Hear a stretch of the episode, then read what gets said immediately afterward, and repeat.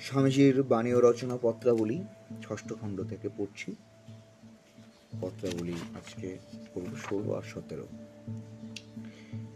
ষোলো প্রমোদা বাবুকে লেখ- লিখিত ঈশ্বর জয়তী বরহানগর, কলকাতা। তেরো ডিসেম্বর আঠারোশো উননব্বই।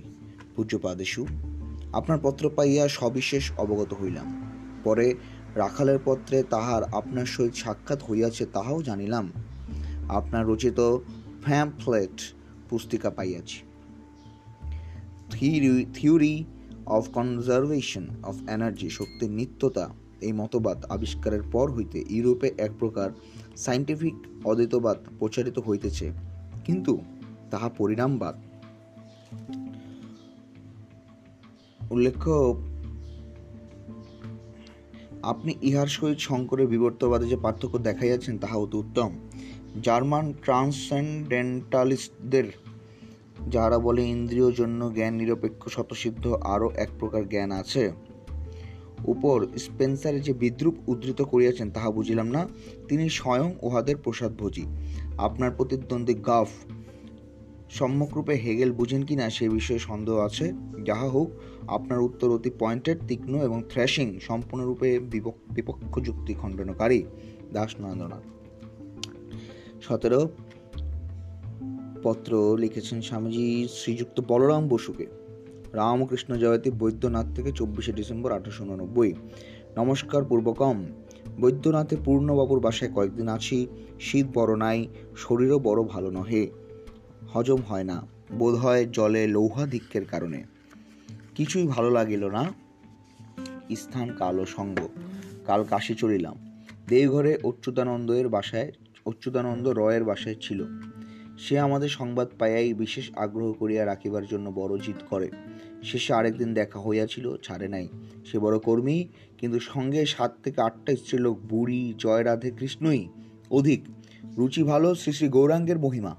তাহার কর্মচারীরা আমাদের অত্যন্ত ভক্তি করে।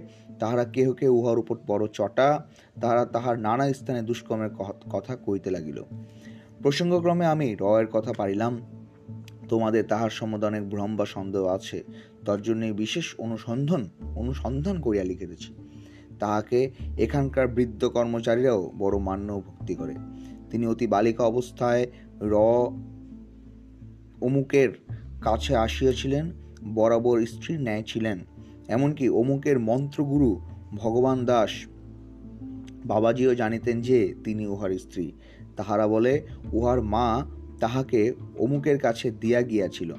যা হোক, তাহার এক পুত্র হয় ও মরিয়া যায় এবং সেই সময়ে অমুক কোথা হইতে একটা জয় রাধাকৃষ্ণ বামুনি আনিয়া ঘরে ঢুকায়, এই সকল কারণে তিনি তাহাকে ফেলিয়া পলান। যাহা হোক, সকলে এক বাক্যে স্বীকার করে যে তাহার চরিত্রে কখনো কোনো দোষ ছিল না, তিনি অতি সতী বরাবর ছিলেন এবং কখনো স্ত্রী স্বামী ভিন্ন অমুকের সহিত অন্য কোনো ব্যবহার বা অন্য কাহারও প্রতি কুভাব ছিল না। এত অল্প বয়সে আসিয়াছিলেন যে সে সময় অন্য পুরুষ সংসর্গ সম্ভবে না। তিনি অমুকের নিকট হইতে পলাইয়া যাইবার পর তাহাকে লেখেন যে, আমি কখনো তোমাকে স্বামী ভিন্ন অন্য ব্যবহার করি নাই, কিন্তু বিশ্বাসক্ত ব্যক্তির সহিত আমার বাস করা অসম্ভব। ইহার পুরাতন কর্মচারীরাও ইহাকে শয়তান ও তাহাকে দেবী বলিয়া বিশ্বাস করে ও বলে, তিনি যাবার পর হইতেই ইহার মতিচ্ছন্ন হইয়াছে। এ সকল লিখিবার উদ্দেশ্য এই যে, তাহার বাল্যকাল সম্বন্ধী গল্পে আমি পূর্বে বিশ্বাস করিতাম না, এ সকল ভাব সমাজে যাহাকে বিবাহ বলে না, তাহার মধ্যে এত পবিত্রতা আমি রোমান্স বা কাল্পনিক মনে করিতাম। কিন্তু বিশেষ অনুসন্ধানে জানিয়াছি সকল ঠিক। তিনি অতি পবিত্র, আবাল্য পবিত্র, তাহাতে কোনো সন্দেহ নাই। ওই সকল সন্দেহের জন্য আমরা সকলেই তাহার নিকট অপরাধী। আমি তাহাকে অসংখ্য প্রণাম করিতেছি ও অপরাধ অপরাধের জন্য ক্ষমা চাইতেছি।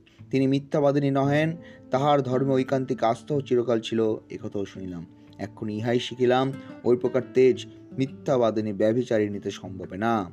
আপনার পীড়া এখন আরাম হইতেছে না। এখানে খুব পয়সা খরচ করিতে না পারিলে রোগীর বিশেষ সুবিধা বুঝি না। যাহা হয় বিবেচনা করিবেন।